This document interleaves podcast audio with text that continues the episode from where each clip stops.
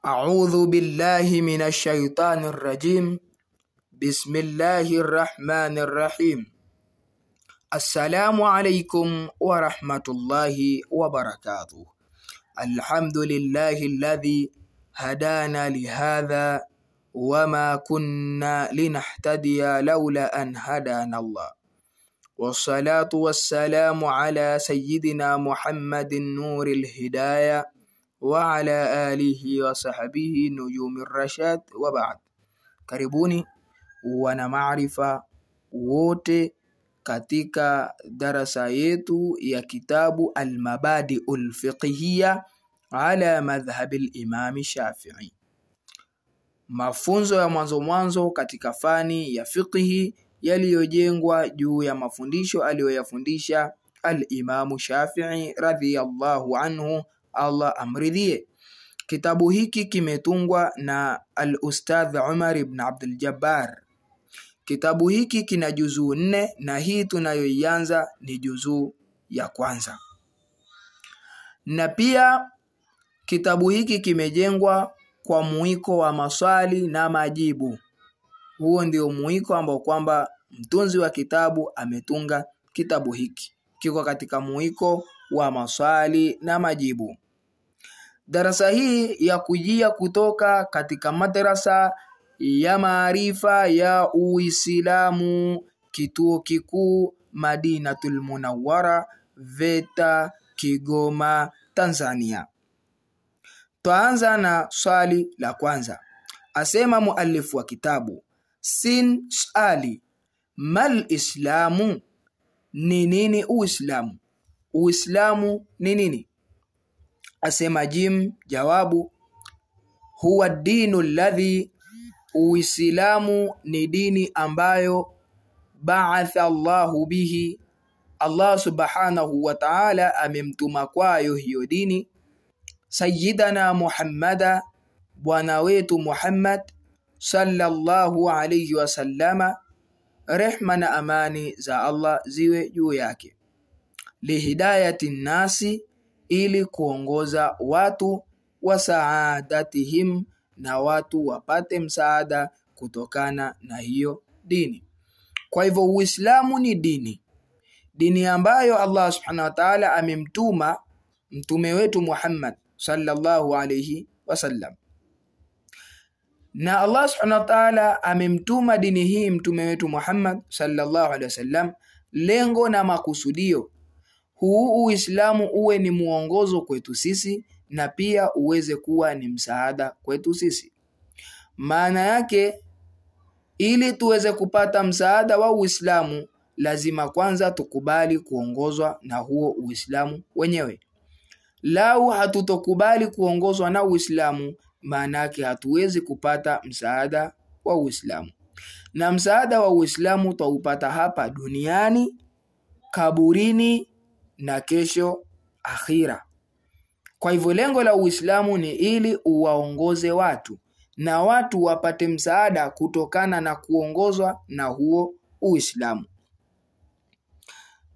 Asema sini swali, kam arkanul islami, ni ngapi nguzo za Uislamu? Asema jim jawabu, arkanul islami khamsa nguzo za Uislamu ni tano. Al-awwalu, nguzo ya kwanza, shahadatu ni kukiri kwa moyo na kutamka kwa ulimi, maana yake kushuhudia. Ya kuwa an la ilaha illa Allah, hapana mola apasaye kuabudiwa kwa haki isipokuwa Allah, wa anna muhammadan rasulullah na kwa hakika Muhammadi ni mtume wake. Kwa hivyo hii ndiyo nguzo ya kwanza ya Uislamu. Lazima Muislamu akiri ndani ya moyo wake na atamke kwa ulimi wake, ikiwa ana uwezo wa kutamka ya kuwa hapana mola apasaye kuabudiwa kwa haki isipokuwa Allah subhanahu wa ta'ala, na Muhammad ni mtume wake. Athani, nguzo ya pili, iqamu sala ni kusimamisha swala. Athalithu, nguzo ya tatu, itau zaka ni kutoa zaka. Arabiu, nguzo ya nne, saumu Ramadhana, ni kufunga mwezi wa Ramadhani. Alkhamisu, nguzo ya tano, hijul baiti, ni kuhiji katika nyumba, lakini hii albaiti imekuja ni maarifa kwa kuwa na alifu na lamu mwanzoni mwake. Kwa hivyo baitun ni nyumba. Kwa hivyo hijul baiti ni kuhiji katika nyumba, lakini nyumba maalumu ambayo kwamba ni Alkaaba iliyoko pale Maka. Hijul baiti lilmustatii ni kuhiji Maka kwa yule mwenye uwezo wa kuhiji. Asema sini suali ma maana ashhadu an la ilaha illa Allah, ni nini maana ya kushuhudia kuwa hapana mola apasaye kuabudiwa kwa haki isipokuwa Allah subhanahu wa ta'ala. Asema jim, jawabu maanahu, maana yake ataqidu, ni kuitakidi moyoni, anna Allaha wahidun, hakika Allah subhanahu wa ta'ala ni mmoja, la sharika lahu, hana mshirika yeye, fi ibadatihi, katika ibada yake, wala fi mulkihi, wala katika ufalme wake. Kwa hivyo lazima aamini Muislamu aitakidi kuwa Allah ni mmoja na hana mshirika katika ibada yake wala katika ufalme wake. Asema sinis ali ma maana ashhadu anna Muhammadan rasulullah, ni nini maana ya kushuhudia ya kwamba Muhammad ni mtume wa Allah? Jim, jawabu maanahu, maana yake ataqidu ni kuitakidi moyoni anna sayyidana Muhammada, hakika bwana wetu Muhammad rasulullahi ni mtume wa Allah subhanahu wa ta'ala, lijamiil khalqi, kwa viumbe wote. Maana yake lazima muislamu aitakidi hivyo kwamba mtume Muhammad sallallahu alaihi ni mtume wa Allah kwa viumbe wote. Wayajibu taatuhu, na ni wajibu kumtii mtume fima amara, kwa yale aliyoyaamrisha. Manake yale aliyoyaamrisha basi ni wajibu kumtii mtume sallallahu alaihi wasallam. Watasdiquhu fima akhbara, na kumsadikisha kuwa ni mkweli kwa yale aliyotuhabarisha. Yale yote aliyotuhabarisha mtume ni wajibu tuweze kuyasadikisha kwamba ni ya kweli wajtinabu ma naha anhu wazahmahu, wajtinabu na kujitenga, ma na yale ambayo naha yamekatazwa, anhu kutoka kwake mtume, wa zahmahu na akayakemea. Kwa hivyo ni wajibu kujitenga na yale yote aliyoyakataza mtume sallallahu alayhi wasallam na akaweza kuyakemea. Hiyo ndiyo maana ya kusema hakika Muhammad sallallahu alayhi wasallam ni mtume wa Allah. Darasa yetu ya leo itakomea hapa. Allah subhanahu wa ta'ala akitujalia wasaa, tutakuja kuendelea na darasa nambari mbili. hadha وفقنا الله لما يحبه ويرضاه والسلام على من اتبع الهدى أعوذ بالله من الشيطان الرجيم. بسم الله الرحمن الرحيم. السلام عليكم ورحمة الله وبركاته. الحمد لله الذي هدانا لهذا وما كنا لنهتدي لولا أن هدانا الله. والصلاة والسلام على سيدنا محمد النور الهداية وعلى آله وصحبه نجوم الرشاد وبعد. Karibuni wana maarifa wote katika mwendelezo wa darasa yetu ya kitabu almabadi ufiqhia ala madhhabi limami Shafii, na twaendelea na darasa nambari mbili. Asema muallifu wa kitabu sinis ali ma maana iqami sala ni nini maana ya kusimamisha swala pale unaposikia mtu anasema kusimamisha swala maana yake ni nini? Asema jim jawabu. Maanahu maana yake fi'lu salawati lkhamsi ni kutekeleza kwa vitendo swala tano. Fi'lu salawati lkhamsi ni kutekeleza kwa vitendo swala tano. Asema sinis ali ma salawatu lkhamsu ni zipi swala tano? Ma salawatu lkhamsu ni zipi swala tano? Asema jim jawabu. Hiya ni hizi swala tano. Subuhu ni subuhi wa dhuhuru na adhuhuri walasru na lasiri walmaghribu na magharibi walishau na isha. Hizo ndizo swala tano. Asema sini swali madha yalzamu qabla salati? Ni mambo gani yanayomlazimu mtu kabla ya sala? Yani kabla mtu hajaenda kusali ni jambo gani ambalo kwamba lina mlazimu? Asema jim jawabu yalzamu qabla salati luduu jambo linalomlazimu mtu kabla ya kwenda kuswali ni kuchukua udhu. Asema sinis ali kam furudhu ludhui ni ngapi faradhi za udhu? Umeishajua wewe kwamba jambo linalomlazimu mtu kabla ya kwenda kuswali ni kuchukua udhu.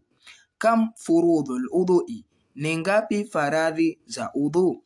Asema jim jawabu furudhu udhui sittatu faradhi za udhu ni sita alawalu ya kwanza anniyatu ni niya kwa hivyo faradhi ya kwanza ya udhu maanake tukisema faradhi ni yale mambo ya lazima. Lau yatakosekana basi udhu wa mtu hautakuwa sawasawa alawalu faradhi ya kwanza anniyatu ni niya maanake pasina nia basi udhu wa mtu hauwezi kuwa. Na hii ni kutokana na kauli ya mtumi sallallahu alaihi wasallam aliyosema innama lamalu binniyat.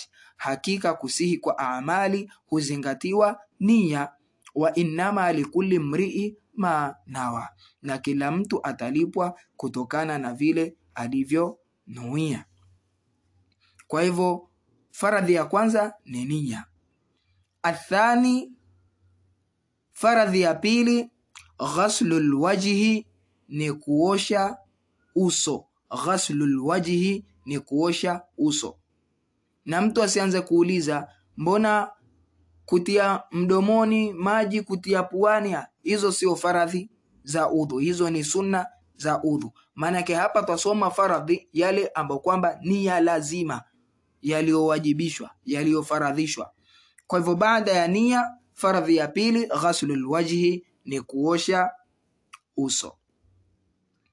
Athalithu na faradhi ya tatu ghaslu lyadaini ni kuosha mikono miwili maal mirfaqaini mpaka kwenye viwiko. Manake mikono miwili itaoshwa mpaka kwenye viwiko. Arabiu faradhi ya nne mashu baadhi raas ni kupaka maji baadhi ya sehemu za kichwa. Na hii hasa ni kwa madhhabi ya alimamu shafii. Kuna khilafu katika hili. Maanake madhhab yasiyokuwa madhhab ya alimamu shafii yaonelea uwajib ni kupaka maji kichwa kizima. Sasa hapa kwa madhhabi ya, ya kishafi yasema mashu baadhi ras ni kupaka maji baadhi ya sehemu za kichwa. Lakini kuna madhhabi ya wanawachuoni wengine yaeleza uwajibu ni kupaka maji kichwa chote. Alkhamisu faradhi ya tano ghaslu rijlaini ni kuosha miguu miwili. Maal kaabaini mpaka kwenye kongo mbili za miguu. Wengine wanaita ni macho ya miguu kongo mbili za miguu kwa hivyo mtu ataosha mguu wake mwisho kwenye kongo mbili za miguu au macho ya miguu. Asadisu, nguzo ya sita, atartib ni kufuatanisha huu utaratibu kwamba uanze nia, ufate kuosha uso, ufate mikono, ufate yani ufatishe utaratibu, usiende hovyo hovyo.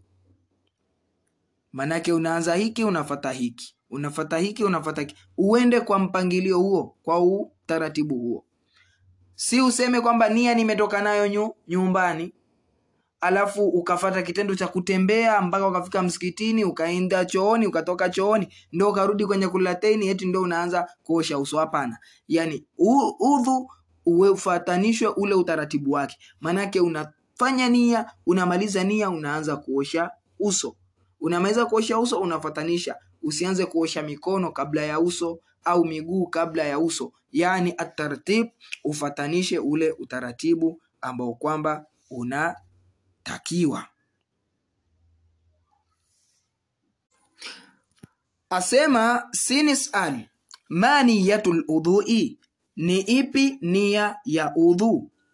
Ma niyatul udhui, ni ipi nia ya udhu? Unapokuwa unatawadha udhu, ni ipi nia, makusudio ya kutawadha ni nini? Asema jim, jawabu hiya ni hii, nawaitu, ninanuia raf'al kuondosha hadathil asghar uchafu mdogo nawaitu raf'al alhadath lasghar, ninanuia kuondosha uchafu mdogo. Nawaitu rafa alhadath lasghar, ninanuia kuondosha uchafu mdogo. Kwa hivyo kuna uchafu mdogo na uchafu mkubwa. Uchafu mdogo huondoshwa kwa kutawadha na uchafu mkubwa huondoshwa kwa kuoga. Sasa huu unaoondoshwa kwa udhu ni uchafu mdogo. Kwa hiyo mtu anapokuwa anatawadha, basi atakusudia kutawadha kwake kusema nawaitu rafaa lhadathi lasghari, ninanuia kuondosha uchafu mdogo. Kwa leo darasa yetu yakomea hapa. Allah subhanahu wa ta'ala akitujalia tutakuja kuendelea na darasa nambari tatu. Hii ilikuwa ni darasa nambari mbili. Huko tutakuja kuona sasa kwamba huo uchafu mdogo ni nini na nini. Hadha wafaqana llahu lima yuhibuhu wayardhahu wasalamun ala man ittabaa alhuda. Audhu billahi min shaitani rajim. Bismillahi rahmani rahim Assalamu alaikum warahmatullahi wabarakatuh. الحمد لله الذي هدانا لهذا وما كنا لنهتدي لولا أن هدانا الله والصلاة والسلام على سيدنا محمد النور الهداية وعلى آله وصحبه النجوم الرشاد وبعد كاربوني وأنا معرفة وتي كتك ودرس يا كتاب المبادئ الفقهية على مذهب الإمام شافعي رضي الله عنه kutoka katika madarasa yetu ya maarifa ya Uislamu, kituo kikuu Madinatul Munawwara, VETA, Kigoma, Tanzania na Twaendelea na darasa nambari tatu. Tulikomea katika kuelezea nia ya udhu, kwamba nia ya udhu ni kukusudia kuondosha uchafu mdogo. Sasa asema sinisal mal hadathul asgharu, ni upi uchafu mdogo? Mal hadathul asgharu, ni upi uchafu mdogo? Asema jim, jawabu huwa kullu, uchafu mdogo ni yale yote ma ambayo yubtilul udhua, yanabatilisha udhu. Manake uchafu mdogo ni yale yote ambayo kwamba yanabatilisha udhu. Asema sini sali maladhi yubtilul udhua, ni yepi ambayo yanabatilisha udhu? Maladhi yubtilul udhua ni yepi ambayo yanabatilisha udhu? Asema jim, jawabu alladhi yale ambayo yubtulu udhua yanayobatilisha udhu khamsatun ni mambo matano. Alawalu jambo la kwanza khuruju shay'in ni kutokwa na kitu min ahadi sabilaini kati ya moja ya njia mbili. Maana yake njia mbili zilizokusudiwa hapa ni tupu ya mbele na tupu ya nyuma. Kwa hivyo ukitokwa na upepo ukashuta au ukajamba kwa lugha nyingine au ukatokwa na kinyesi au ukatokwa na mkojo au ukatokwa na madhii basi udhu wako utakuwa umebatilika. Itahitajika utawadhe utakapohitajia kuswali maanake utakuwa umehadathika na hadathi ndogo. Athani jambo la pili linalobatilisha udhu zawalu la aqili ni kutokwa na akili. Maanake ukitokwa na akili na udhu utakuwa umebatilika ili uswali itatakikana utawadhe upya. Na kutokwa na akili huku eidha kwa ulevi au kwa wehu au kwa kuzimia. Mm? wale wanaanguka kifafa wanaopandisha majini wote hao hutokwa na akili. Kwa hivyo kama walikuwa na udhu basi udhu wao utakuwa umebatilika. Athalithu jambo la tatu linalobatilisha udhu annaumu ni usingizi. Lakini usingizi huu ni ule usingizi ambao kwamba mtu analala amelala kwa muda mrefu akajigeuza huku na kule na nini. Lakini ule usingizi ambao mtu anaweza kukaa kitako akawa amesinzia hali ya kuwa amekaa mpaka anaamka amekaa huu haubatilishi udhu. Tutakuja kuangalia ufafanuzi wake katika vitabu vya juu ya hiki. Kwa hivyo usingizi unabatilisha udhu. Arabiu jambo la nne lamsu lmarati lajnabiya ni kugusana na mke kando kugusana na mke kando. Lamsul mar'ati ajnabiya kugusana na mke kando kunabatilisha udhu. Na hii hasa ni kwa madhhabi ya alimamu Shafii. Yani katika jambo hili kuna khilafu kwa wanawachuoni.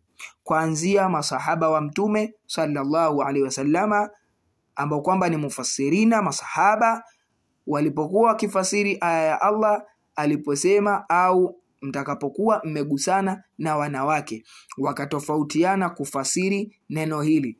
Mwingine akatafsiri kugusa ni kushika kugusana kwa mikono wengine wakatafsiri ni jimaa.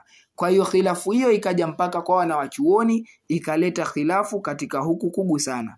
Na kwa wanawachuoni kuna kauli tatu. Kauli ya kwanza mwanamke na mwanamume watakapokuwa wamegusana basi udhu utakuwa umebatilika. Lakini mwanamke na mwanaume wa kando ajinabia wa kando. Na hii kauli ni kauli ya alimamu Shafii. Maanake ni kauli ambayo kwamba imeshikiliwa na madhhabi ya alimamu Shafii kwamba mwanamke na mwanamme wa kando wakigusana udhu utakuwa umebatilika. Kauli ya pili ni kwamba udhu utabatilika ikiwa watakuwa wamegusana kwa matamanio. Wakigusana kwa matamanio ndiyo udhu utakuwa umebatilika.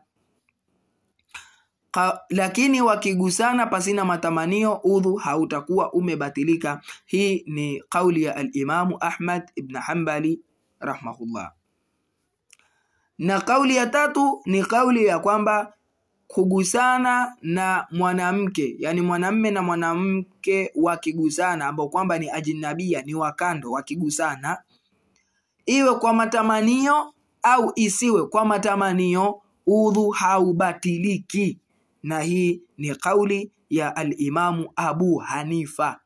Alimamu Abu Abu Hanifa. Na pia kumekuja hadithi ambayo kwamba yaeleza kuwa Mama Aisha radhiallahu anha amesimulia kwamba wake wa Mtume salama Mtume alikuwa akiwabusu baadhi ya wake zake akiwabusu hali ya kuwa anaudhu anawabusu na anakwenda kuswali pasina kutawadha. Hadithi hii wametofautiana wanawachuoni katika kusihi usahihi wake. Baadhi wameona hadithi hii ni sahihi na baadhi wameona hadithi hii ni mursal ambao kwamba ni aina ya hadithi dhaifu kwa hivyo haitakuwa na huja kuifanyia kazi. Hili limepelekea jambo hili kuwa na khilafu kwamba je, mwanamke anatengua udhu? Kwa hivyo kwa madhhabi ya Alimamu Shafii, lamsu lmarati lajnabia, kugusana na mke kando, udhu utabatilika. Alkhamisu, jambo la tano linalobatilisha udhu, lamsu lqubuli au duburi, ni kugusa tupu ya mbele au tupu ya nyuma, bibatinil kafi, kwa matumbo ya vidole. Yani katika vidole vya mtu kuna huu upande ambao kwamba kama unamega ugali unamegea huu upande mweupe mweupe, kwa sisi watu weusi, huu upande unaomegea ugali huu ndio ma, ma, ndo upande unaitwa ndo matumbo haya. Kwa hiyo eneo lote leupe hili lote hili e, kwa mbele hapa ndio matumbo ya kiganja au matumbo ya vidole. Kwa ukigusa tupu yako kwa haya matumbo, basi udhu wako utakuwa umebatilika. Kwa hivyo hayo mambo ndiyo uchafu mdogo. Lau moja miongoni mwa hayo yatakupata, itakuhitajikia wewe uweze kutawadha upya. Asema sinisal mal mar'atu ajnabiya, ni yupi mke kando huyo ambaye kwamba mukigusana basi udhu utakuwa umebatilika. Asema jim, jawabu hiya lati, ni yule ambaye la yahrumu nikahuha, si haramu wewe kumuoa.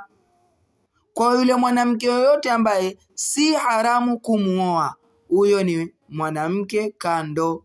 Na wewe mwanamke, yule mwanaume ambaye si haramu wewe kukuoa, maanake ni halali kukuoa, huyo ni e, mme kando. Kwa hivyo mke kando, hiya lati, ni yule ambaye la yahrumu nikahuha, si haramu kumwoa liajili nasabi, kwa ajili ya nasabu, hukuza, hu, huna nasabu naye hmm? hukuzaliwa naye mtu huyo, au radhain, au kunyonya, hukunyonya naye mtu huyo, au musaharatin, au ukwe, si mkwe wako. Kwa hivyo hukuzaliwa naye, hukunyonya naye, sio mkwe wako, maana yake unafaa kumuoa. Kwa hiyo huyu mkigusana naye udhu unabatilika. Hasa hii ni kwa madhhabi ya alimamu Shafii. Kwa leo darasa yetu tutakomea hapa. Allah subhanahu wa ta'ala akitujalia, tutakuja kuendelea na darasa nambari nne. Hadha wafaqana llahu lima yuhibuhu wa wasalamun ala man ittaba alhuda.